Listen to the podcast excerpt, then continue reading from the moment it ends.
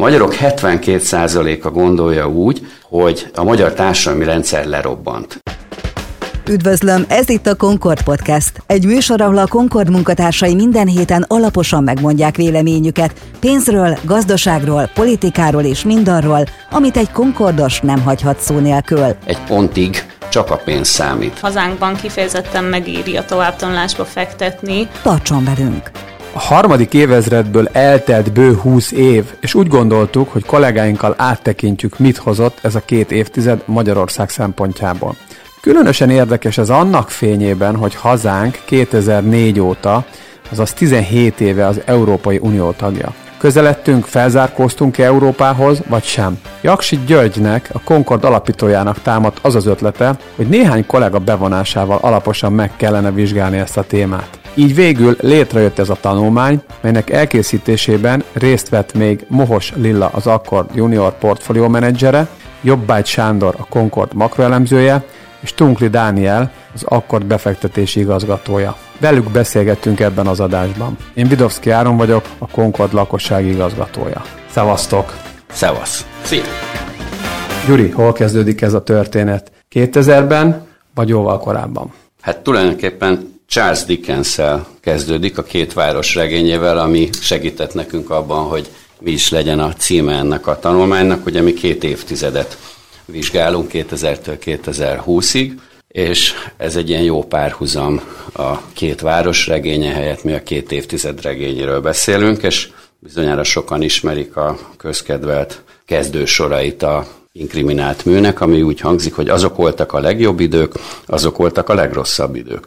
A bölcsesség kora volt az, meg a bolondság kora, a hit korszaka, a hitetlenség korszaka, a világosság ideje, sötétség ideje. Nem fejezem be, de hogy olyan találó, nem? Tehát ha visszagondolunk erre a húsz évre, hogy tényleg tele voltunk hittel, reménnyel, aztán jöttek csalódások, akkor újabb remények, bölcsesség is volt, bolondság is volt, tehát egy érdekes párhuzam. Tehát innen indul maga a tanulmányunk, időben pedig 2000-től nézegettük az adatokat. Miért izgalmas ez a 20 év ennyire? Ugye a történelemben ez egy pillanat, de számunkra, magyaroknak egy nagyon fontos pillanat a történelemben, hiszen a mi aktív életkorunknak egy nagyon fontos időszakáról beszélünk, ami rásul egybeesik az Európai Uniós csatlakozásra való felkészüléssel, magával a csatlakozással, és az azt követő bő másfél évtizeddel, amiből most már azt gondolom, hogy jelentős tanulságokat lehet levonni, és mi arra voltunk kíváncsiak, hogy hogyan sáfárkodtunk ezzel a történelmi lehetőséggel. És ezt megvizsgáltuk gazdasági, makrogazdasági szinten, és elkezdtük nézegetni, hogy milyen olyan egyéb tényezők vannak, amelyek a szűken vett gazdaságon túl megmutatják, megmagyarázzák, hogy mi is az, amit látunk. Ha jól gondolom, gazdaságpolitikai szempontból ez a 20 év azért két markáns évtizedre osztható. Ezt hogy néztétek meg, Gyuri? Igen, tehát néztük egybe a 20 évet, hogy honnan hova jutottunk, de az is izgalmas volt, hogy tulajdonképpen pont két olyan évtizedre lehet osztani ezt a 20 évet, amely bizonyos szempontból hasonló, más szempontból ugye nagyon-nagyon eltérő hasonló, hiszen mindkettőben volt jó pár év, ami erős gazdasági fellendülést hozott a világba, de viszont egy válsággal végződött mindkét évtized. Az első az közismerten a nagy pénzügyi válság néven futó és valóban nagy válsággal, tehát a gazdaságtörténet második legnagyobb és már világválsága, míg a másik az pedig a járvány által okozott és sokkal gyorsabban, mélyebbre menő, majd gyorsabban visszapattanó, tehát egy kicsit más típusú válsággal, és még persze nem tudjuk, hogy hogy, hogy is fog végződni, az, ami elindult 2020 telén, de az biztos, hogy van egy ilyen párhuzam. De minden másban a két évtized teljesen eltér. Más a világgazdasági környezet, más a gazdasági és társadalompolitika, ami ezt a két évtizedet jellemezte.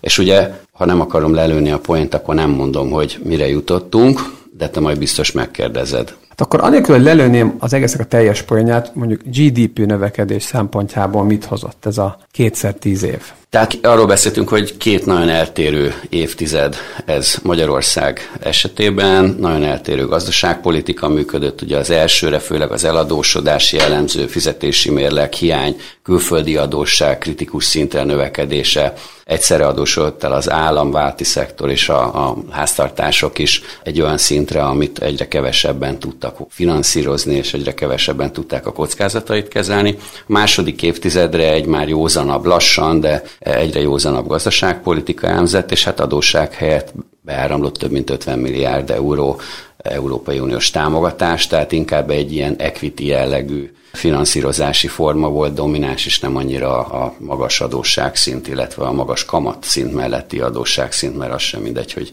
mi a finanszírozási költsége ennek az adósságnak. És aztán ez a két nagyon eltérő évtized megdöbbentő módon hasonló és nem túl felvidító eredményt hozott. Az elsőbe 2,5, a másikba 2,8%-kal nőtt a bruttó hazai termék. Tehát egyrészt alacsony ez a növekedés egy felzárkózni kívánó országnak, másrészt nagyon hasonló eredményt hozott, és ekkor kezdtünk gondolkodni azon, hogy vajon mi lehet az, ami sokkal erősebb meghatározottságot jelent, mint az aktuális gazdaságpolitika. Kell legyen valami a mélyben, ami hosszabb távon fejti ki a hatását, és ami úgy tűnik, hogy a, a gazdaságpolitika rövid távú lépései nem tudtak, vagy, vagy nem eléggé tudtak segíteni. Most mi magyarok nagyon sokszor szeretjük váltogatni azt, hogy mihez képest mérjük magunkat. Ha most nem Európához szeretnénk összemérni ezt a teljesítményt, hanem csak vegyünk egy másik benchmarkot, a V4 országokat, akkor ott mi a megállapítás, hogy hozzájuk képest ebben a, ezt a 20 évet hogy használtuk ki GDP növekedés szempontjából? Hát az a szomorú helyzet, hogy és nincs mit szépíteni ezen. Magyarország használta ki talán a legkevésbé azt a történelmi lehetőséget, tehát a legkevésbé zárkóztunk föl a nyugat-európai vagy az Európai Uniós átlaghoz képest. Egyedül Horvátország van mögöttünk, de ő később csatlakozott, tehát nem jó benchmark, nincs sokért nem összehasonlítani. Illetve bizonyos időtávon nézve Szlovénia, de ne felejtsük, hogy Szlovénia eleve egy magasabb szintről indult, tehát nála nem volt akkora nyomás a felzárkózásban. A v meg egyértelműen mindenki jobban teljesített nálunk.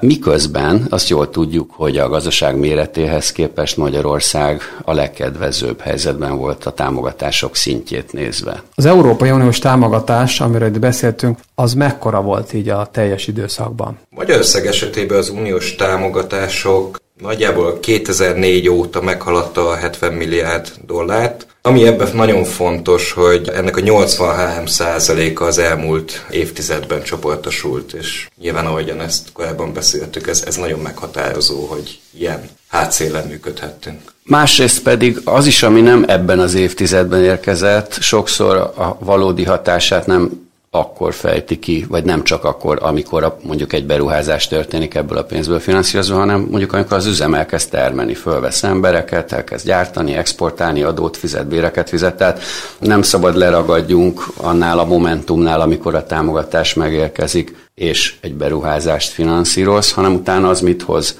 a gazdaságba. És amit aggasztónak látunk, az pont ez, hogy ha nem jól használtuk föl ezeket a forrásokat, már pedig amiről eddig beszéltünk azt mutatja, hogy nem jól használtuk föl, akkor ez a jövőben is valószínűleg szuboptimálisan fog jelentkezni. Tehát ez nem egy elrontott év adott esetben, hanem mondjuk egy 30 évig tartó beruházás, mert nem a beruházás tart 30 évig, hanem utána a hasznait lehet szedni 30, 40, 50 évig, hogy ezt évtizedeken keresztül nem fogjuk tudni azon a szinten élvezni, mint ahogy lehetett volna, hogyha optimálisabb beruházások történnek, optimálisabban költjük el a pénzt. Ami még nagyon fontos volt mindig is, a, a Maastrichti kritériumokban is az egyik legfontosabb az államadóság GDP-hez mért aránya. Abban hogy állunk, és abban mi történt az elmúlt 20 évben? Ez azért is nagyon jó kérdés, mert itt is hasonló eredményre jutunk, mint amit a, a gazdasági növekedésnél láttunk. Tehát hiába, hogy két nagyon eltérő évtized, és különösen fontos figyelembe hogy nagyon eltérő a finanszírozás módját tekintve. Tehát az első évtized az a masszív külső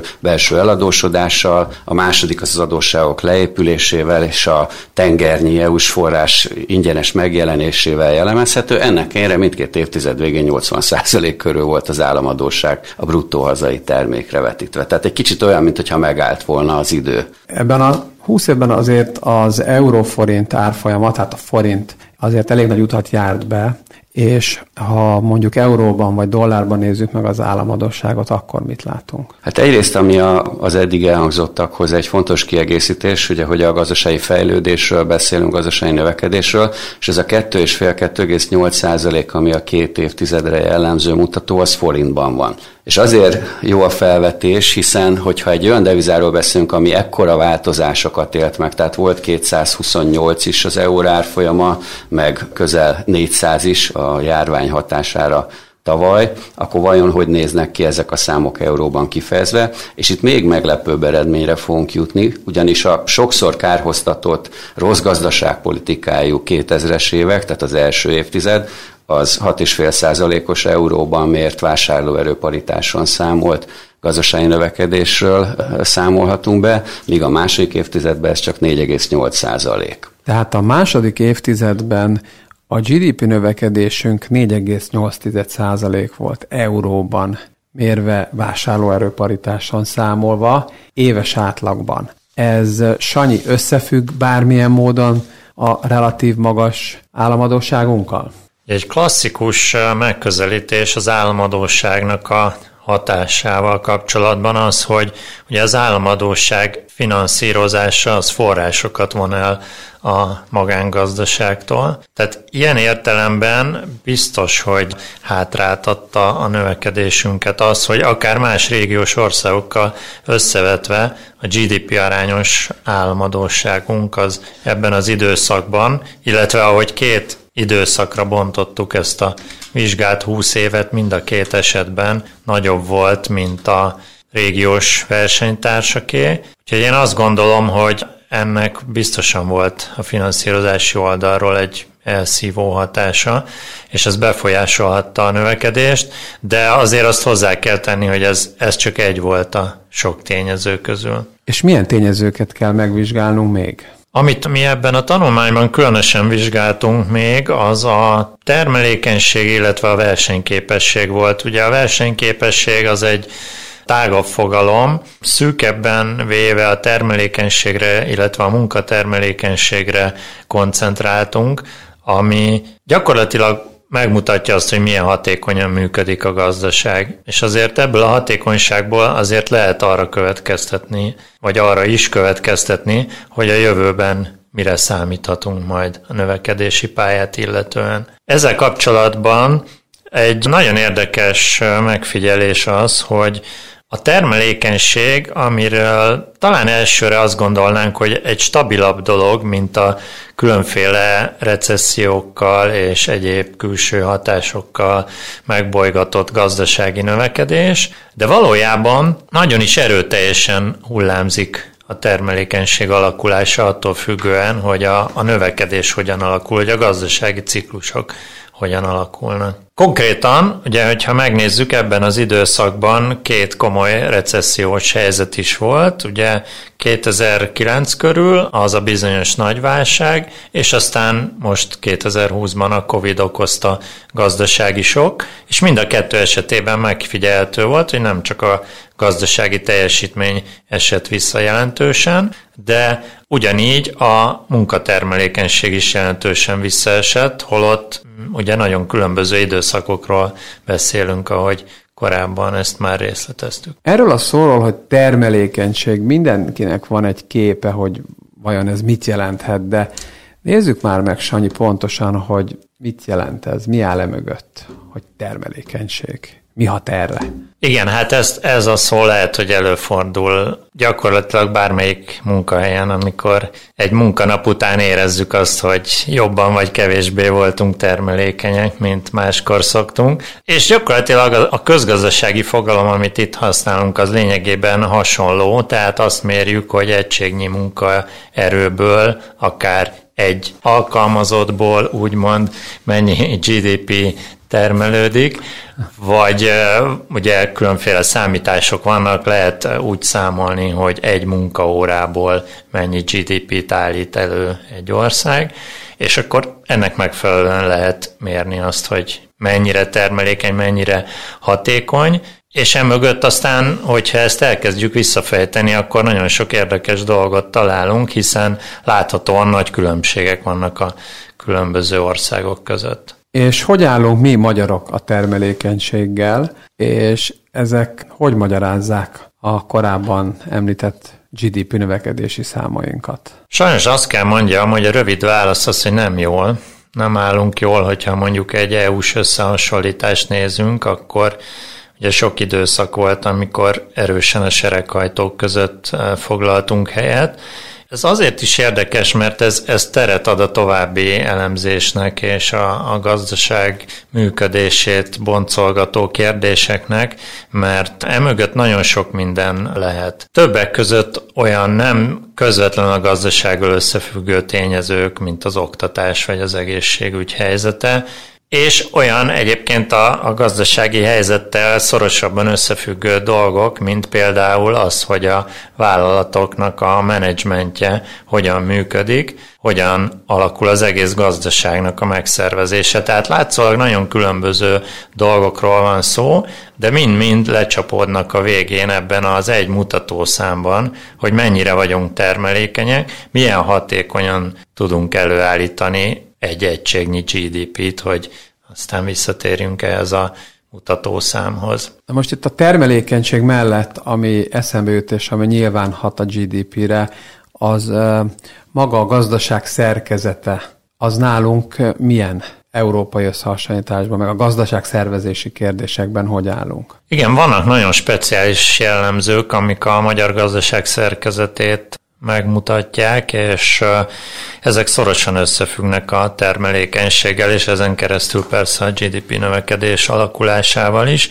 És az egyik ilyen például ez a bizonyos budapesti fejnehézség, illetve az, hogy nagyon, nagyon megoszlott a egyrészt Budapest, részben nyugat-magyarországi régiók és az összes többi régió szerint a, a magyar gazdaság. Tehát vannak az EU-s átlagnál fejlettebb területek földrajzilag, és ugye vannak ennél lényegesen fejletlenebb támogatásra szóló területek. Ez az egyik, ami befolyásolja ezt a képet. A másik pedig az, hogyha magának a gazdaságnak a, a szervezését, tehát hogyha a vállalati szintre lemegyünk és ezt a részt nézzük, akkor azt láthatjuk, hogy van egy nagyon szétaprózódott KKV szektorunk, és ugye vannak azok a bizonyos multik, a nagyvállalati szektor, és a kettőnek a termelékenysége nagyon jelentős részben eltér, és nem okozok azt hiszem nagy meglepetést, ha azt mondom, hogy a kis és középvállalkozásoknak a termelékenységében mértek eh, gyengébb eredményeket, bár azt hozzá kell tenni, hogy a, az elmúlt években ebben van javulás, tehát van felzárkózás. Van egy erősebb kapcsolódás a, a multicégekhez, van egy javulás a, a kis és középvállalkozások export pozíciójában is. Itt, itt ezt, ugye ezt sokszor halljuk máshol is, hogy a magyar KKV-szektor sokkal rosszabbul a termelékenységben, mint a nagy multik, de ez a különbség, ez más országokban is ekkora a két szektor közt, vagy nálunk van ilyen nagy különbség a KKV-k és a multik közt? Én azt gondolom, hogy a különbség az megvan, talán nem ilyen nagy, mint nálunk, de valóban most már ebben vannak előrelépések, és, és szűkül ez a, ez a rés, és kezd úgymond ilyen értelemben feljönni a KKV szektor.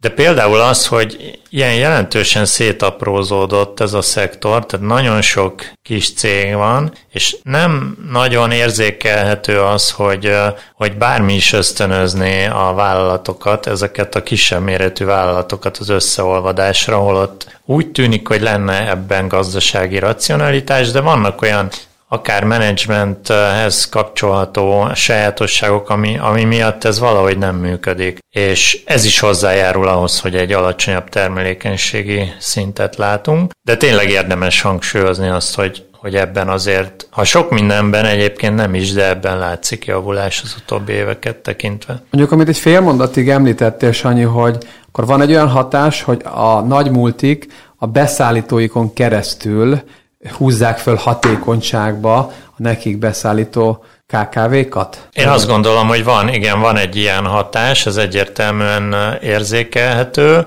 Természetesen ez kockázatot is jelent, egy kapcsolódás egy, egy multihoz, különösen akkor mondjunk konkrétumokat, ugye az autóipar nem megkerülhető ebből a szempontból Magyarországon, nagyon jelentős a súlya, és egy nagyon jelentős beszállítói kör kapcsolódik hozzá. Ez egy kockázatot is jelent, egy, egyfajta egyoldalú kitettséget ezeknek a cégeknek, de ugyanakkor egy fejlődési lehetőséget is minőségben, hatékonyságban. A termelékenység és a versenyképesség mellett, ami még így eszembe jut, hogy azért azt úgy szoktuk figyelni, meg mindenki beszél róla, az ugye az euróforint árfolyam.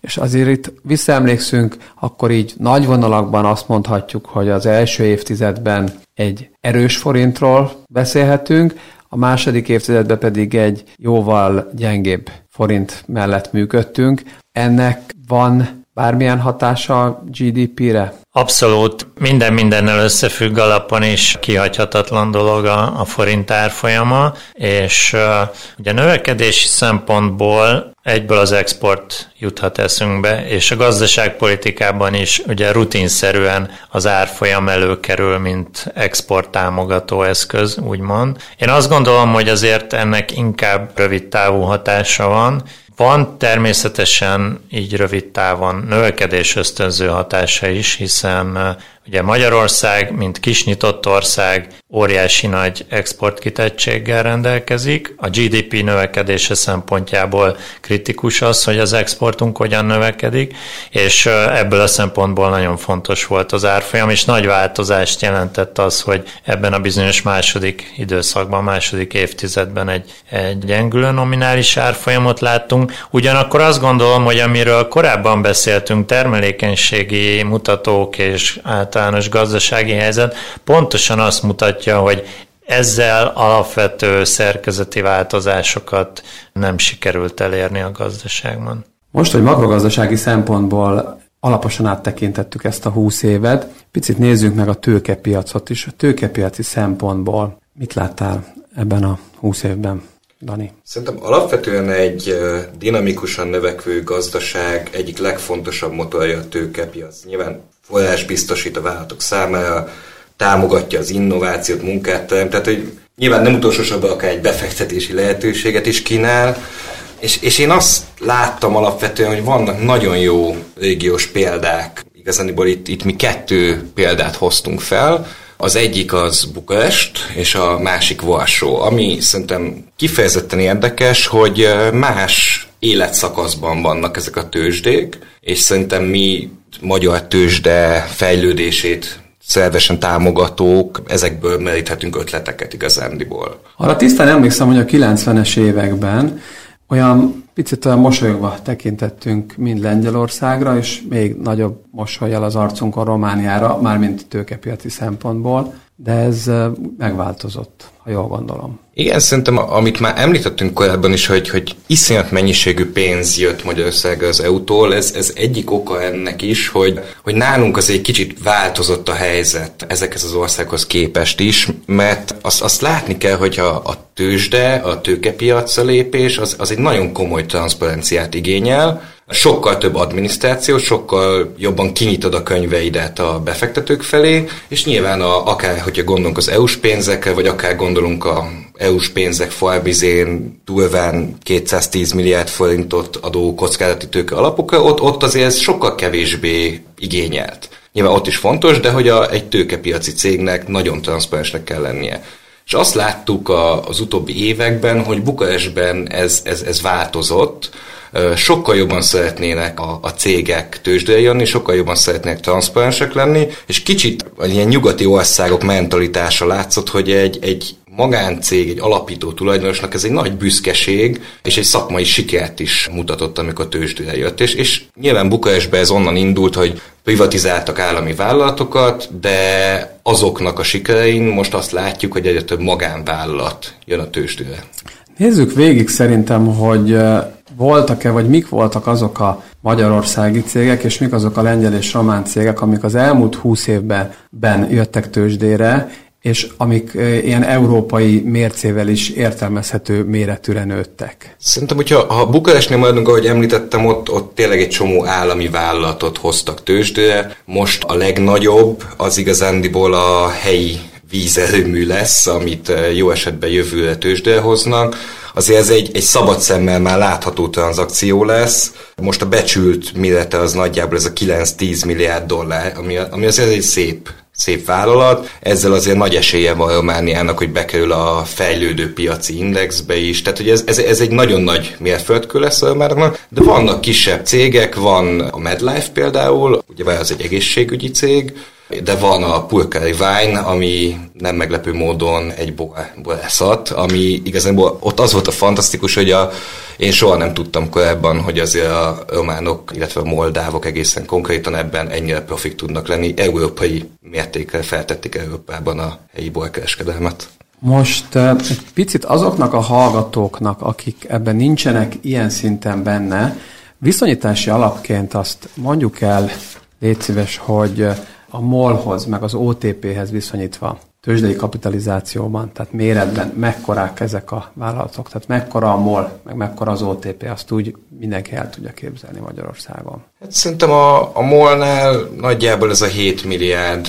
dollárról beszélhetünk, az OTP ennél azért lényegesen több, de szerintem nagyjából az, hogyha például volt Lengyelországban most egy érdekes vállalat, érdekes IPO tőzsdőemelettel, az Allegro, az nagyjából 11 milliárd dollár értékben volt. Mit csinál az Allegro? Igazából lengyel Amazon, hogyha nagyon le akarjuk fordítani. Szerintem ami nagyon fontos, hogy a, ahogy említettem Bukarestben azt láttuk, hogy ezt privatizáltak, és utána jöttek a magáncégek, és ez a folyamat valósul meg. Lengyelországban ez, ez már más szinten megy. Ott, ott már rég meg volt a privatizáció, rég meg volt a klasszikus iparágaknak a tőzsdemelete, és most azt látjuk, hogy fantasztikus mértékben fókuszáltak az elmúlt évtizedben a humántőkére, az új technológiai irányzatokra, és megjelentek olyan vállalatok, mint akár egyébként az Allegro, de mondjuk a számítógépes játékot gyártó CD Projekt is, ami hatalmas, tehát az egész szektorban egy vezető cégé alakult, akár a nasdaq is lehet, hogy be lesz listázva pár éven belül, tehát hogy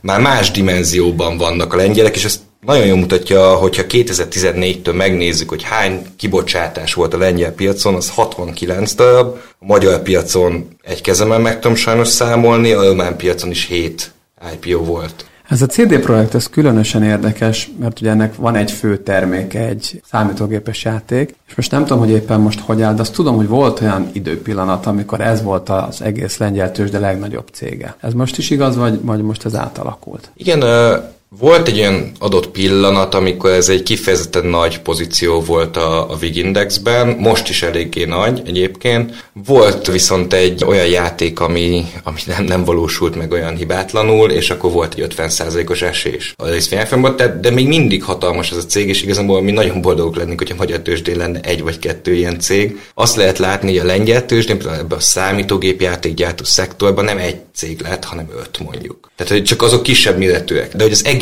innováció irányába mentek el, és nem a klasszikus bányavállalatok, most már fókusz a lengyel piacon vagy a bankok, hanem inkább ezek az új innovatív cégek. Hát most nagyon erősen gondolkodom azon, hogy a magyar tőzsdén nőttek ki ehhez hasonló cég az elmúlt húsz évben, de nekem nem nagyon jut eszembe semmi, egy senki. Hát ez a nagy szívfájdalmunk nekünk itt, akik tőkepiacból élünk nyilván, de hogyha nem csak a mi érdekeinket nézzük és az ügyfeleinkét, hanem az egész magyar társadalomét, gazdaságét, nagyon hiányoznak ezek az egykori garázscégek. Tehát, hogyha megnézzük, hogy mik a világ legértékesebb vállalatai, Amazon, Apple, Microsoft, Google, ezek mind garázscégek, és ezek elindultak a nulláról, és világvállalattá váltak. Most nyilván Silicon Völgyből egy picit könnyebb út vezet a globális hatalomhoz, mint Budapestről, és nem az 1000 vagy 2000 milliárd dollár értékű cég az, ami a mi kategóriánk, de mondjuk az már lehetne, hiszen a, a Dani az előbb is mondta, hogy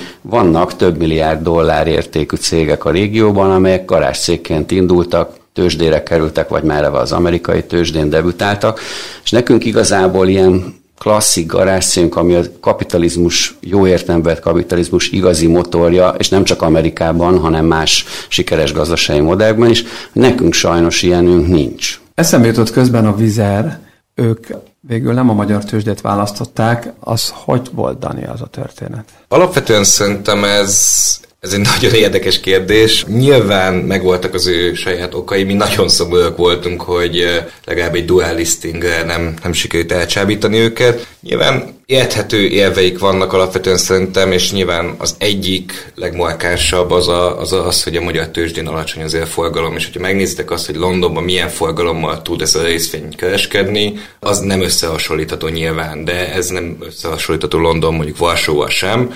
Nyilván jó lenne ilyen cégeket a magyar tőzsdébe bevonzani, a mi ügyfélkörünknek is ez egy kifejezetten fontos részvény, a, a, azt hiszem az egyik leggyakrabban kereskedett papír lett az elmúlt években. Ezt abszolút meg tudom erősíteni. Közben eszembe jutott még egy cég, bár az nem magyar, de érdekes, az Avast. Arról mit tudunk, Dani? Hát szerintem az első körben az, hogy felugrott a monitoron, mint vírusírtó program. Második meg az, hogy, hogy azért a csetősdének egy meghatározó eleme lett. Ott pont megvan ez a dual listing, tehát hogy Londonban is, meg a csetősdén is van, tehát kihasználja a két tőzsde adottságát. Azért ez egy, ez egy nagy cégé nőtte ki magát. Most a Norton, a szintén vírusírtóban utazó cégé 8,6 milliárd dollár szeretné megvenni. Szerintem pont az avast esete az nagyon jól mutatja, hogy milyen irányokba érdemes menni, hogy, hogy a a humántőke, az innováció fejlesztése, az, az előbb-utóbb megtörés, ahogyan Gyuri is említett az elején, azért ezek hosszú befektetések, de látszik, hogy a csehek ebbe az irányba mentek el, és szerintem a lengyelek is inkább ezt az irányt képviselik most. Beszéltünk termelékenységről sokat itt az elmúlt percekben, de mit tudunk mondani a GDP szorzat másik eleméről, az emberi tényezőről? Hát szerintem ezzel elkezdtünk a legfontosabb gondolatokhoz, mind a beszélgetés, mind a, a tanulmány tekintve. Ugye azt csodálkozva vettük észre, hogy nagyon eltérő gazdaságpolitikával is viszonylag hasonló, és sajnos elég gyenge eredményt mutattunk föl, és gondolkoztunk, hogy mi lehet az ügy hátterébe. És az egyik, ami leginkább exponálja magát, az az, hogy hányan dolgozunk, milyen képzettség mellett, mennyire hatékonyan, és ez nemzetközi összehasonlításban mennyiben magyarázza meg azokat a mutatókat, amiket a beszélgetés során már eddig emlegettünk. Ugye itt két fontos terület van, az egyik az egészségügy, amely mind a termelésben résztvevők számosságát, és persze az egészségi állapoton keresztül a munkaképességét magyarázza meg, az oktatás pedig alapvetően az, hogy milyen képzettségi szinten és a nemzetközi versenyben mennyire versenyképes képzettséggel dolgozunk. Ja, az egészségügy sajnos egy elég szomorú képet mutat, tehát egy, az egészségügyi állapotát tekintve meglehetősen az Európai Unió keretei között a legrosszabb országok közé sorolja Magyarországot, és érdemes átgondolni, átnézni, hogy vajon mik ennek a magyarázatai. Az első nyilván maga az ügyfél, vagyis mi magunk magyarok, akiknek az életmódja, a különböző kockázatok felvállalása, alkohol, egyéb tudatmódosítószerek, cigaretta, elhízás, és hát egyáltalán egy ilyen mozgásszegény életmód, stresszes életmód, gyenge önreflexió, tehát ennek nem csak fizikai, hanem pszichikai oldala is van. Tehát mindenképpen a, a kérdésnek a, az első fele az, az ott kéne választ találjon, hogy mit tehetnénk mi magyarok, az átlagember, hogy egy picit tovább éljen, jobb egészségben éljen, és utána nyilván, amit nem lehet ezzel a ha úgy tetszik, klasszikus prevencióval rendezni. Utána jönnek azok a kérdések, amiről most beszélgetni érdemes szerintem, hogy a magyar egészségügy mennyire működik jól, illetve mennyire tud jól működni azokkal az eszközökkel, forrásokkal, amelyek a rendelkezésére állnak. Mennyire forráshiányos a magyar egészségügy? Ugye nagyon fontos a pénz, de nem az egyedüli fontos elem. A világ legmagasabb GDP arányos egészségügyi kiadásával Amerika jellemezhető, ez az amerikai bruttó hazai termék egy 20%-át jelenti. Ennek ellenére a várható élettartama, az egészségügyi állapota az amerikaiaknak nem annyival jobb, mint az egészségügyre csak mondjuk 6-6,5%-ot költő magyarok esetében, tehát nagyjából egy harmad annyit költünk egészségügyre. De ami ezen a számon belül sajnos még rosszabb képet mutat, hogy az államilag finanszírozott része az egészségügyi költésnek az még jóval alacsonyabb, tehát nálunk viszonylag magas a magán kiadásoknak az aránya, miközben nincs megfelelő magán egészségbiztosítási rendszer, tehát ezt mindenki, ahogy tetszik, out of pocket, mindenki a saját zsebéből intézi, már mindenki, akinek erre van a zsebében pénz, mert az egészségügy egy elég drága műfaj. Tehát, hogyha megnézzük a gyógyító megelőző ellátásokat, amelyeket az állam finanszíroz, ez a bruttó hazai termék 5% vagy vagy talán az alatt van, ez a második legalacsonyabb mutató. Tehát a második legrosszabb finanszírozottságú állami ellátást találjuk az Európai Unióban Magyarországon, és akkor rögtön elérkeztünk az első tragikus problémához, hogy egy pontig csak a pénz számít, mert hogyha nincs megfelelő fizetés, nincs megfelelő eszközellátottság, nincs megfelelő infrastruktúra, és ez nincs szinten tartva, nehogy Isten nincs fejlesztve, akkor hiába teszik ki a lelküket az egészségügyben dolgozók, nem fognak tudni ugyanolyan eredményeket elérni, és mint az előbb láttuk, a hozott anyag már eleve rossz, hiszen az életmódból fakadó kockázatok miatt sajnos a megbetegedéseknek az előfordulása is sokkal magasabb Magyarországon. Most nyilván egy picit furcsa technokrata megközelítés, amit most fogok kérdezni, de ebben a beszélgetésben nyilván adódik az, hogy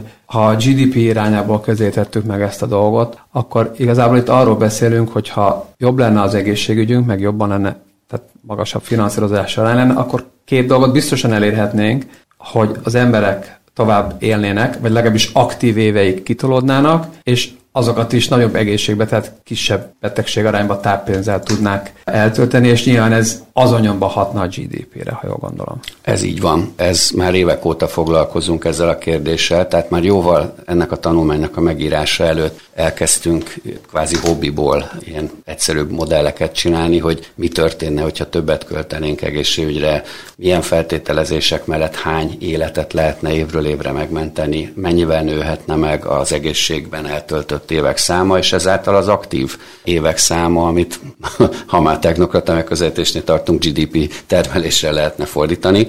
És ugye itt egy, egy kis kitérőt tegyünk, hogy mi az, amire ma a népesedés politika lő, hiszen van Magyarországon is népesedés politika, és megpróbálja fölvenni a kesztyűt azzal az egyébként reménytelen kihívással szemben, hogy fogyatkozik a népesség, és első egy öregedő fogyatkozó népességről beszélünk. És a, ez a, a, a mi népesedéspolitikánk, társadalompolitikánk az azon alapszik, hogy megpróbáljuk a élveszületések számát növelni. És ez sajnos ez eleve reménytelen vállalkozás, mert minél magasabb jövedelmi szinten van egy társadalom, egy, egy, egy ország, annál alacsonyabb a teljes termékenységi ráta, és annál alacsonyabb lesz az élveszületések száma is. Vagyis minél több pénzt tömünk most csúnyán fogalmazva ebbe a projektbe, annál jobban növeljük a jólétet, és annál kevésbé szorulnak rá a családok, hogy a szülők a majdani öregkorukra úgy készüljenek, hogy több gyereket nemzenek. Nyilván Afrikában, vagy korábban akár Európában is, és nem kell messzire menni, még mondjuk 40, 50, 60, 70, 80 évvel ezelőtt is jellemző volt, hogy nagy családok voltak Európában, még Nyugat-Európában is, hiszen ez biztosította a szülőknek, hogy időskorukra a gyerekek tudják őket támogatni. Amint megfelelő társadalombiztosítási rendszer, magánbiztosítási biztosítási rendszer, magánnyugdíjpénztárak működnek, akkor ez a félelem már nem annyira erős, és a fertilitási ráta csökken. Most Magyarországon a fertilitási ráta az folyamatosan növekszik, hiszen a, a nevező változik, de sajnos az élveszületések száma megállt valahol 90 ezer környékén, miközben a halálozások száma meg 130 ezernél van. És akkor itt jön a mi kérdésünk, amit ez a tanulmány is feszeget, hogy nem lenne érdemesebb, mind a mellett, hogy szükség van egy családtámogatási rendszerre és, és, és a szülőédesanyák támogatására. Ez lehet társadalompolitikai kérdés, ez lehet egy adópolitikai kérdés, tehát hogy mondjuk az adórendszeren keresztül, ami történik, adunk vissza. Tehát nem azt mondjuk, hogy erre nincs szükség, csak a a hangsúlyokat látjuk rosszul. Tehát azt látjuk, hogy sokkal többet kéne áldozni az emberek életének a megmentésére, és kevesebbet arra, hogy, mint látjuk, eredménytelenül próbáljuk növelni a, a születések számát. És ennek szerintem nem csak technokrata oldala van, hanem van egy emberi oldala is, pedig az, hogyha egy fiatal pár úgy dönt, hogy két gyerek elég, és nem vár egy harmadikat, az senkinek nem tragédia. Viszont, hogyha fiatalon meghalnak a szüleink, nehogy Isten testvérünk vagy a gyerekeink, az mindenkinek egy tragédia, akit, akit ez érint, annak a családnak, annak a közösségnek. És bizony Magyarországon, ugye átnéztük a, a felelhető összes kutatást erre vonatkozóan, 20-30 ezer, ez a konszenzus ezekben a kutatásokban, azoknak az embereknek a száma, akiket évről évre meg lehetne menteni megfelelő prevencióval és jobb gyógyító ellátással, amihez meg, mint az előbb láttuk, először is több pénzre lenne szükség. Ez a 20-30 ezer ember, aki tulajdonképpen meghal úgy, hogy lehet, hogyha 200 kilométerrel arrébb élne, nem biztos, hogy meghalna. A betegségek szerint, ha csoportosítjuk, miben halnak meg? Tehát mik azok a betegségek, amelynek a, az, az, rosszul állunk Magyarországon? Tehát a vezető halálokok mindenhol a világon ugyanazok daganatos betegségek, szív- és érrendszer, cukorbaj, májbetegségek, tüdőbetegségek. Ami nálunk rossz, az egyrészt, hogy ezeknek az előfordulási aránya magasabb, mint mondjuk az Európai Uniós vagy akár OECD átlag, és aztán a mortalitása sokkal magasabb. Ami a, a legkirívóbb, az sajnos az a daganatos betegségek. Magyarországot a teljes outlier. Tehát, hogyha elképzelünk egy koordinátorrendszert, amiben az X-tengelyen azt mutatjuk be, hogy mennyire magas az előfordulása a daganatos betegségeknek, az Y-tengely meg azt, hogy mennyire magas a mortalitása, akkor azt fogjuk látni, hogy a szokásos regressziós egyenes mentén csoportosulnak az országok, tehát ahol magasabb az előfordulás, ott magasabb lesz a mortalitás. De ami nagyon kilóg ebből, az Magyarország, ahol nem csak pusztán az vagy a legmagasabb az előfordulás, hanem az adott előforduláshoz tartozó mortalitás is lényegesen magasabb, mint a többi hozzánk hasonló ország. Csak hogy egy példát mondjak, velünk egy csoportba tartozik Norvégia, Írország és Dánia, náluk is nagyon magas sajnálatos módon a daganatos betegségek előfordulási aránya, de ebben a koordinátorrendszerben sokkal lejjebb vannak hozzánk képest, vagy sokkal alacsonyabb a mortalitás, tehát jobban kezelik ezt a súlyos népegészségügyi problémát. Azt lehetne talán mondani, hogy nálunk, ugye, hogy miért magas egy adott országban a különböző daganatos betegségek aránya, ez következik életmódból, a kockázati faktorokból, amiről a, ezen az egészségügyi blokk elején beszélgettünk.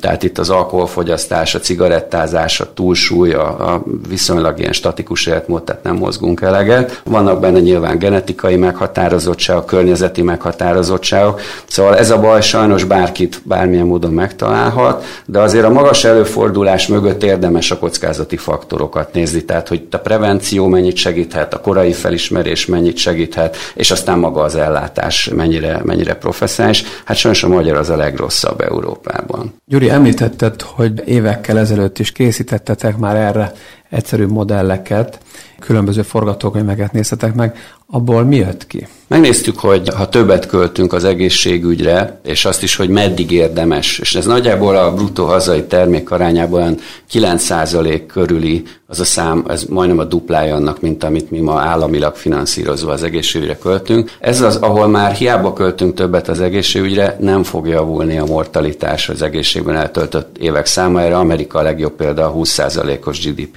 arányos egészségügyi kiadással, de hát azért az is nagy út, amit mi megtehetnénk ugye erről az 5% körüli szintről, és éltünk azzal a feltevéssel, hogy ezzel a jobb forrás ellátottsággal meg tudunk menteni akár 30 ezer embert is, és évekre meghosszabbítjuk az életüket, tehát több éven keresztül, akit megmentünk az első évben, még aktív és egészséges.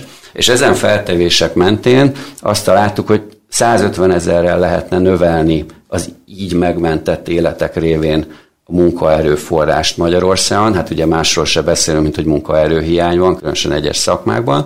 És megnéztük, hogy ennek milyen lehet a GDP hatása, és 2010-es árakon ez 1000 milliárd forintot tesz ki. Nyilván a mai árakon ez lényegesen magasabb. Ugye mi 2010 és 2020 közötti forgatókönyveket vizsgáltunk, hogy mi lett volna, ha ez a magasabb eszközellátottság, magasabb forrásellátottság és egy jobb egészségügyi szolgáltatást találkozott volna, és sikerült volna az utóbbi tíz évben ezeket az emberi életeket megmenteni. Ez a szám, ami kijött nektek a modellben, ez az 1000 milliárd, ez a teljes GDP-nek akkori árakon nézve hány százaléka? Ugye 2010-es kiinduló árakról beszélünk, akkoriban a magyar GDP olyan 30 ezer milliárd forint körül volt, tehát ez nagyjából olyan 3 százalék körül van. Az egész egészségügy kérdés, amit most átbeszéltünk, az tipikusan az a terület, amiről mindenkinek van ezer egy személyes történetei, ami minden releváns, minden történet releváns az egészségügy kérdésében. Tulajdonképpen ugyanez a helyzet az oktatással is. Az oktatással kapcsolatban is mindenki valamilyen szinten érintett, még akár az idős generációkat is vehetjük, aki esetleg végignézi, hogy az unokái hogy teljesítenek a magyar oktatásban. És ezt az oktatás kérdést, ezt Lilla, te nézted végig, és az nagyon érdekes, mert egyrészt végignézted a számokat, plusz te azért személyesen is még benne vagy, tehát neked egy ilyen kettős megélésed van az oktatással kapcsolatosan. Miket láttál? Mik voltak a legfontosabb tanulságok. Igen, igazából sok különböző tanulmány és cikk vizsgálja a magyar diákok helyzetét, viszont most nyáron jelent meg az Egyensúly Intézet, hogyan legyünk okos nemzet néven futó javaslatcsomagja, ami szerintem azért kiemelkedő a többi tanulmány közül, mert teljesen objektív képet ad a hazai oktatás hiányosságairól. Az Egyensúly egy olyan jövő és probléma-orientált kutatóközpont, mely új politikai, gazdasági, kulturális jövőképen dolgozik, mindezt a témák kiemelkedő szaktekintélyeivel, és ennek egyik kulcsfontosságú szereplője természetesen a hazai oktatási helyzet, így a fő kutatási területek egyike, hogy hogyan lehet fejleszteni a magyar humántőkét. És igazából ezt azért említem, mert a javaslatcsomag szerintem jól összefoglalja a hazai oktatás helyzetét, és hat fő problémát különböztet meg. Ezek a hatékonyság hiány, az autonómia hiány, a pedagógus hiány, a jövőkép hiány, a teljesítmény hiány és az esély hiány. Na most a, ezt a hat hiányt végignézzük, akkor azért a legfontosabb talán a pedagógus hiány. Nyilván a többi is fontos, de azért a pedagógus hiány az, az, az, az, az tényleg négyzetesen tudja rombolni az oktatás színvonalát. Ezekben miek, miket láttál, mik a tendenciák? Igen, igen, ez egyébként mindegyikről hosszasan lehetne beszélni, viszont szerintem is ez a legégetőbb probléma jelenleg, vagyis igazából nem csak jelenleg, hanem hogyha nem történik előrelépés, akkor a következő generációk számára is. Ez olyan szinten égető probléma, hogy például jelenleg az iskolák közel 60%-ában van kémia tanár hiány és ennek leginkább három fő oka van, de szerintem ezek nem új keletű problémák. Az egyik gond az, hogy kevesen választják a tanárképzést, a másik, hogy akik mégis ezt a hivatást választották, jellemzően túlterheltek. Továbbá az alacsony bérezés és a lassú bérfejlődés miatt nem vonzó a pályakezdők számára, és emiatt ugye magas a pálya elhagyók száma is illetve egyébként a nyugdíjkorhatár elérését követően is van lehetőség óradonként tovább tanítani, Viszont a kiégés, a nehézkes adminisztráció és a rossz anyagi ösztönzők miatt kevesen élnek ezzel a lehetőséggel. Igen, tehát ha jól értem, most lehetne ezen segíteni úgy, hogy a, ha korban nézzük, akkor a két végét javítjuk, azaz a nyugdíj előtt vagy nyugdíjas pedagógusokat valahogy óraadóként ott tartjuk, és ott igazániból a fő probléma az a, az, az adminisztrációs terheknek a növekedése, és a másik végén pedig eh, valahogy be kéne csábítani a fiatalokat a pedagógus szakma irányába, ugye? Igen, de egyébként a leterheltség és az administratív terhek kapcsán szerintem még az is érdekes adat, hogy Magyarországon heti 24 és fél órát tanítanak a tanárok, és ez pedig az Unióban a legmagasabb heti szám. Továbbá az is gondot jelent, és nem csak hazánk vonatkozásában, hogy az uniós országok jelentős részében szintén jellemző a pedagógusok előregedése. Hazánk sajnos ugyanis idős tanárok számát tekintve az élbolyban helyezkedik el, míg ezzel szemben sajnálatos módon a fiatal tanárok arányát tekintve a sereghajtók között kullogunk, úgyhogy ezt a kérdéskört semmiképp sem szabad figyelmen kívül hagyni. De hoztam néhány érdekes statisztikát arról, hogy ez pontosan mit is jelent. A fiataloknál például hogy állunk? Fiatal tanárokban, százalékosan. A 2010-es évek elején a 30 éves vagy annál fiatalabb tanárok aránya 17,5 százalék volt, és napjainkban ez a szám már csupán 10 százalék, azaz ez azt jelenti, hogy ma már csak minden 10 pedagógusból egy 30 éves vagy az alatti. És ezzel szemben szintén egy érdekes mutató, hogy majdnem minden második oktató 50 év feletti. És összességében ez azért is probléma, mert még jelenleg elmondható, hogy az oktatás működik, elsősorban az 55 év feletti tanárok viszik el a hátukon, és ennek következményeképp pedig egy vagy másfél évtizeden belül a pedagógusok közel fele hagyhatja el a tanári pályát. Volt ez a pedagógus életpálya modell, amit arra hoztak létre, hogy a pedagógusoknak az anyagi helyzetén javítson, akkor ez igazándiból ez nem teljesen hozta a várakozásokat ebből a szempontból? Igen, értelemszerűen a probléma megoldására egy jó kezdet lehetne a pedagógusi pálya anyagi megbecsültségének a javítása. Azt ugyan elmondhatjuk, hogy ez az életpálya modell 2013-as bevezetése ugyan javított a tanítók keresetén, viszont ez a béremelés elsősorban az idősebb pedagógusoknak kedvezett, amivel a pályakezdők számára nem tette vonzóbbá a pályát. És itt az fontos még szerintem, hogy a jövedelmek ezen a szinten történő befagyasztása miatt a hazai pedagógus bérek nem követték a gazdaságban tapasztalt dinamikus bérnövekedést, és így a pedagógus bérek elszakadtak az átlagbérektől. Igazából a számok tökrében még ez annyit jelent, hogy már 2013-ban is több mint 30%-kal volt kevesebb a pályakezdő pedagógusok alapbére, az országos átlagbérhez viszonyítva, Jelenleg pedig elmondható, hogy körülbelül fele annyit keresnek, mint az országos átlagbér. És azt megnéztétek esetleg, hogy ha valami mostanához képest ilyen teljes oktatáspolitikai fordulatba kezdenénk a pedagógus képzéssel kapcsolatosan, akkor az mennyi idő múlva oldaná meg ezt az akut pedagógus hiányt? Igen, és igazából azt találtuk, hogy ha most egy gyökeres oktatáspolitikai fordulatba kezdenénk, ez három-négy év alatt meg tudná teremteni azokat a feltételeket, melynek hatására megnőne a pedagógus képzésbe jelentkezők száma, viszont akkor is nagyjából 20 éves távlatban szűnhetne meg a képzett pedagógusok hiánya. És ha most picit eltávolodunk magától a pedagógus képzéstől, és úgy általában nézzük a felsőoktatást, és a felsőoktatásban résztvevőket, akkor ott mit látunk? Ami mondjuk engem nagyon érdekelne, az az, hogy amit európai összehasonlításban szoktunk nézegetni, az a felsőoktatásból kiesők vagy lemorzsolódóknak az aránya abban, abban hogy állunk? Igen, igazából szerintem ez egy érdekes kérdés, mert Sajnos a tavalyi évben Magyarországon az oktatás és a képzést korán elhagyók 18-24 éves korosztály aránya 12 százalék feletti volt, és az EU-nak van egy célkitűzése, hogy ezt a rátát 9 százalék alá csökkentse a tagállamaimba, és 2020-ban a legtöbb országban csökkent is az iskolát elhagyók aránya, viszont kivéve néhány országot, köztük sajnos Magyarországot is, amelyek mind kismértékű növekedésről számoltak be. Úgyhogy így nekünk még sajnos messze van ez az elérni kívánt 9 százalék. Ez, ez azért van, mert egész egyszerűen az egyetemisták vagy főiskolásoknak egy része menet közben jön rá, vagy érzi úgy, hogy nem érdemes befejezni azt az adott egyetemet, mert mondjuk a végén a bérezésben ez nem fog megjelenni, és inkább más pályát választ. Igen, igazából szerintem ennek két oka is van, de az egyik pont, hogy érdekes, mivel hazánkban kifejezetten megéri a továbbtanulásba fektetni,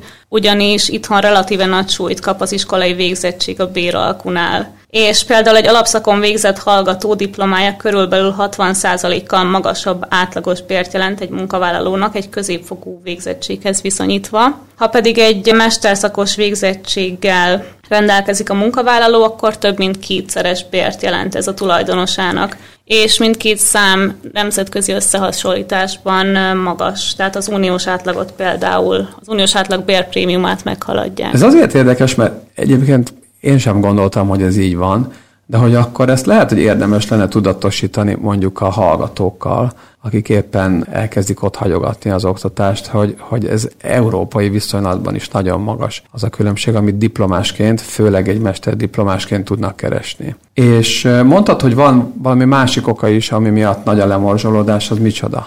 Igen, igazából a másik probléma az, hogy a magolási technikát preferáló ismeretközpontú oktatás elrettenti a tanulástól a népességet, és mikor újra kellene tanulni, már nem akarnak, de közben az iskolában szerzett tudás már elavult. És ahhoz pedig, hogy valaki hosszú távon versenyképes legyen, részt kell venni az élethosszig tartó tanulásban. És hogy mi is az az élethosszig tartó tanulás, ez igazából annyi csak, hogy az Eurostat meghatározása szerint az számít az élethosszig tartó tanulásban résztvevőnek, aki a felmérést megelőző négy hétben valamelyik képzésben vagy oktatásban részesült.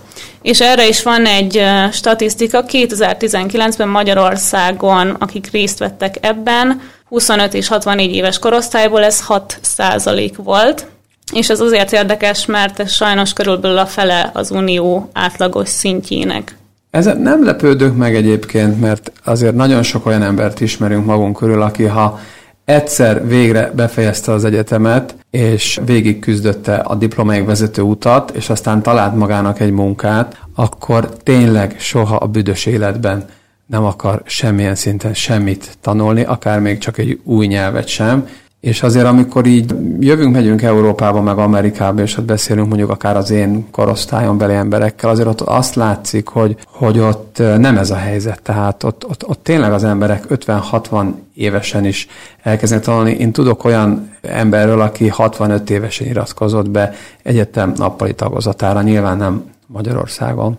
Úgyhogy ezen mondjuk van mit javítani, főleg egy olyan helyzetben, mint ami most van, amikor egész egyszerűen olyan gyorsan változik a világ, és annyira gyorsan van szükség olyan képességekre, amik esetleg tíz évvel korábban a munkavégzés szempontjából irrelevánsnak tűntek egy adott munkavállaló szempontjából, hogy nagyon sokan egész egyszerűen kiesnek a munkaerőpiacról azáltal, ha nem képzik magukat. És hát ebben tényleg úgy érzésre is nagyon rosszul állunk, de ezek szerint akkor ezt, ezt visszaigazolják a számok is. Igazából összességében szerintem fontos lenne, hogyha a fókusz az amúgy is zsúfolt tananyag rövid idő alatt való letanításáról inkább a gyakorlatorientált oktatásra kerülne át, ami ugye a mindennapi életben felmerülő problémák felismerésére és kezelésére, kezelésére készíteni fel a diákokat, mivel azért az oktatásnak elsősorban olyan munkákra, technológiák használatára és problémák megoldására kell felkészíteni a tanulókat,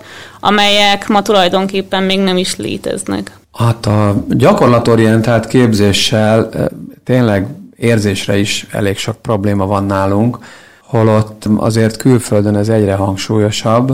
Erre láttál valami érdekeset? Igen, igazából én úgy tudom, hogyha megnézzük a legnagyobb külföldi vállalatokat, ők már nem is kérnek például felsőfokú végzettséget, hanem teljesen a gyakorlat orientált dolgokra helyezik a hangsúlyt, és igazából csak az számít, hogy valaki mennyire gyorsan tud adaptálódni, és mennyire felkészült, és oldja meg a problémákat hatékonyan. Most közben eszembe jutott, hogy a, mivel ugye Európában próbálják mérni a, általános iskolások és középiskolások matematikészségeit, nyelvi készségeit, szövegértési készségeit, az a PISA tesztek, és az így elég elfogadott, hogy ez így összehasonlíthatóvá teszi a különböző oktatási rendszereknek az eredményeit a tanulók vonatkozásában. Hogy állunk a PISA tesztekkel kapcsolatosan, és mik a tendenciák, ha időben nézzük ezt az egész PISA-t? Igen, igazából ezeket három évente mérik. A 2000-es években stagnáló, majd 2012-ben és 2015-ben sajnos romló képet mutatott minden mért területen. 2018-ra viszont egy mérsékelt javulás volt megfigyelhető. Mind mellett, hogy te alaposan átnézted az oktatással kapcsolatos tendenciákat és számokat, azért, ahogy az elején beszéltünk róla, van egy nagyon érdekes kettősség abban, hogy ezeket te meséled el, hiszen te jelen pillanatban is aktívan benne vagy a felsőoktatásban. Mik a személyes megéléseid felsőoktatásról? Igazából ugye sajnos az én egyetemi éveimet valamilyen szinten tortozítják a vírushelyzet miatt otthon eltöltött órák, viszont ez alatt az időszak alatt is, meg tulajdonképpen az azt megelőző időszakról is azt tudnám elmondani, hogy amit hallok a külföldön tanuló barátaimtól, hogy ők mennyire gyakorlatorientáltan tanulnak, ahhoz képest az én tanulmányaim jóval kevésbé voltak gyakorlatorientáltak, és inkább elméleti és az a tanulósabb tantárgyak és tanórák voltak. Nem teljesen ide kapcsolódik, de az online tanulást, a COVID miatti online tanulást, azt a te egyetemed, azt hogyan tudta megoldani? Hogy mennyire ugrották meg ezt a problémát? Igazából ezt egyébként jól megoldották, persze az elején itt is voltak apróbb nehézségek, meg amíg gyorsan kellett adaptálódni, hogy mi hogy legyen, de igazából elég hamar kitalálták a rendszert, főleg Teams-en és Zoom-on voltak óráink, vagy voltak előre felvett előadások. Beszéltünk cégekről, beszéltünk a gazdaságról, beszéltünk az egészségügyről és az oktatásról, de mit tudunk mondani általánosságban a magyar társadalomról, és mi köze van ennek a magyar gazdasághoz, Gyuri? A 2000-es években közgazdász barátaimmal sokat beszélgettünk, vitatkoztunk arról, hogy hogy miért, miért, ugye akkor már érezhető volt, hogy nem, nem biztos, hogy a jó irányba megyünk, hogy mi, mi lehet a baj, és akkor ugye sokszor idézem Hamács István barátunk elhíresült mondását, mi szerint nem a teljesítményünkkel van a baj, hanem hogy mihez hasonlítjuk magunkat. Ugye a mi szakmánknak az egyik legfontosabb szempontja a jó benchmark megválasztása. És hát ő azt mondta, hogy van. Nagyon jól hasít a magyar gazdaság és társadalom, hiszen ott van a helyén, nézzük meg a World Value Survey felméréseit, amely ugye sokat idézett és sok előadásban látható értéktérképeken jeleníti meg az országokat, hagyományos értékek versus egyéb értékek, és ez ilyen koordináta rendszer, nagyon színes és, és vizuálisan könnyen befogadható, és ott bizony a, a, a mi szomszédaink ezen, ebben a koordináta rendszerben azok a balkáni országok, ugye? Tehát, hogy nem a visegrádi országok a szomszédaink, ahogy földrajzilag a szomszédaink, hanem inkább a déli délkeleti országok, és ez, ez valamennyire a társadalom az értékválasztásaiból következik. És ugye mi arra voltunk kíváncsiak, és nem szeretnénk, és nem is tudjuk elvenni a nálunk ebben a témában sokkal járatosabb társadalom kutatással foglalkozó kollégáknak a kenyerét, olyannyira nem veszük el, hogy őket idézzük, tehát mi nem gondoljuk magunkról, hogy mi ehhez jobban értenénk, viszont fontosnak érezzük azt, hogy megértsük a magyar gazdaság problémáit, ami viszont a mi szakterületünk valamennyire. És azt néztük meg, hogy hogyan változtak ezek a társadalmi értékválasztások, és ezekben azt látjuk, hogy az Európai Uniós csatlakozás egy jelentős előrelépést hozott, és bizony azok az országok, amelyek még nem kerültek az Európai Unióba, vagy jóval később, mint mi, azokon látható is ez a, ez a késedelem, vagy hogy ez még nem történt meg. Tehát ezért mondjuk azt, hogy történelmi pillanat ez a, ez a 20 év Magyarország, és persze minden olyan ország életében, amelyik velünk együtt lépett be. Tehát egy kicsit mi kiléptünk ebből a délies hangulatból, tehát nagyon jót tett nekünk szerintem az Európai Unió. Nagyon magas is az elfogadottsága, tehát a Magyarország a régión belül egyértelműen a legmagasabb az EU-s támogatottsága a magyar társadalom körében, és például az euró bevezetése is, noha szerintem nagyon sokan nem értik, hogy az pontosan mit hozna nekik személyesen, de, de azt is alapvetően pozitívan ítéli meg a társadalom. És ami nagyon érdekes, hogy nagyon sok nyugat-európai országban a helyi politika iránti bizalom nagyon magas, és a Brüsszel és az EU-s politika iránt nagyon alacsony, tehát kevésbé bíznak sok országban az Európai Uniós intézményekben, és jobban bíznak a hazaiban. Nálunk pont fordítva van, tehát nálunk a hazai politika, a hazai politikai rendszer és intézményrendszer támogatottsága nagyon alacsony, és a, a brüsszeli az, az pedig sokkal magasabb. Most ez nem tudom, hogy a Brüsszellel vívott forradalom és szabadságharc eredménye, vagy, vagy annak következménye, de az Eurostat felmérései ezt mutatják meg. Tehát ez mindenképpen szerintem jó hír. Ami nagyon elszomorító, és pont amikor a tanulmányt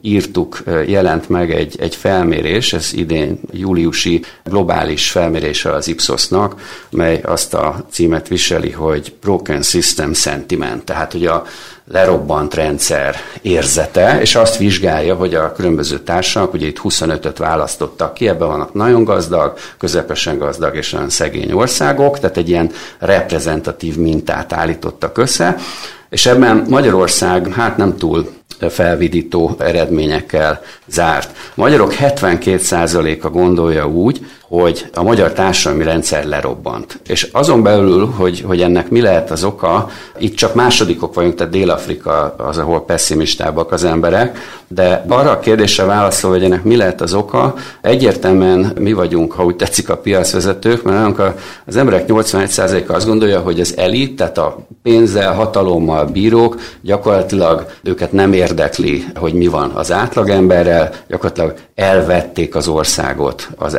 átlagembertől, és ez a magyarázata ennek, ennek a, a lerobbantságnak.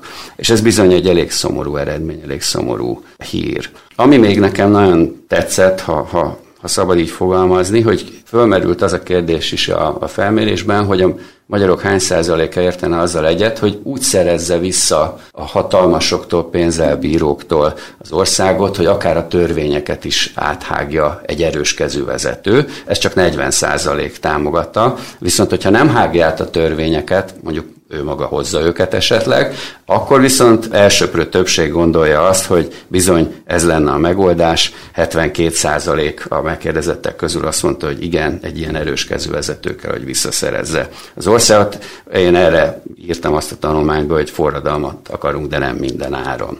De félretéve ezt a kis apró kitérőt, szerintem ez nagyon fontos, hogy hát hogy tudnánk arról beszélni, hogy mi felvesszük a versenyt gazdasági fejlettségben, versenyképességben, képzettségben, egészségügyi állapotukat tekintve bárkivel a környezetünkben, hogyha ennyire pessimistán, és lehet, hogy ez nem pessimista, hanem tényleg így van, tehát hogy jól látja az átlagos válaszadó, nyilván ő abból indul ki, amit ő tapasztal, amit ő megél, és ezt nem lehet tőle elvenni, ezek az ő érzései, ugye? Tehát itt már nem gazdaságról, nem GDP-ről, nem profitról beszélünk, hanem hogy hogy élik meg az emberek a mindennapjaikat. És ez, ez sajnos ezt a szomorú képet tárja elénk, és sajnos megmagyarázza azt, amit a, a tanulmány elején a, a makrogazdasági mutatók vizsgálatakor és a gazdaságpolitika vizsgálatakor láttunk, illetve amit az oktatás és az egészségügy, vagyis az emberi tényezőre ható folyamatok vizsgálatakor láttunk. Ez itt a Concord Podcast, egy műsor, ahol a Concord munkatársai minden héten alaposan megmondják véleményüket pénzről, gazdaságról, politikáról és mindarról, amit egy Concordos nem hagyhat szó nélkül. Gyuri, Lilla, Ani, Sanyi, nagyon szépen köszönöm.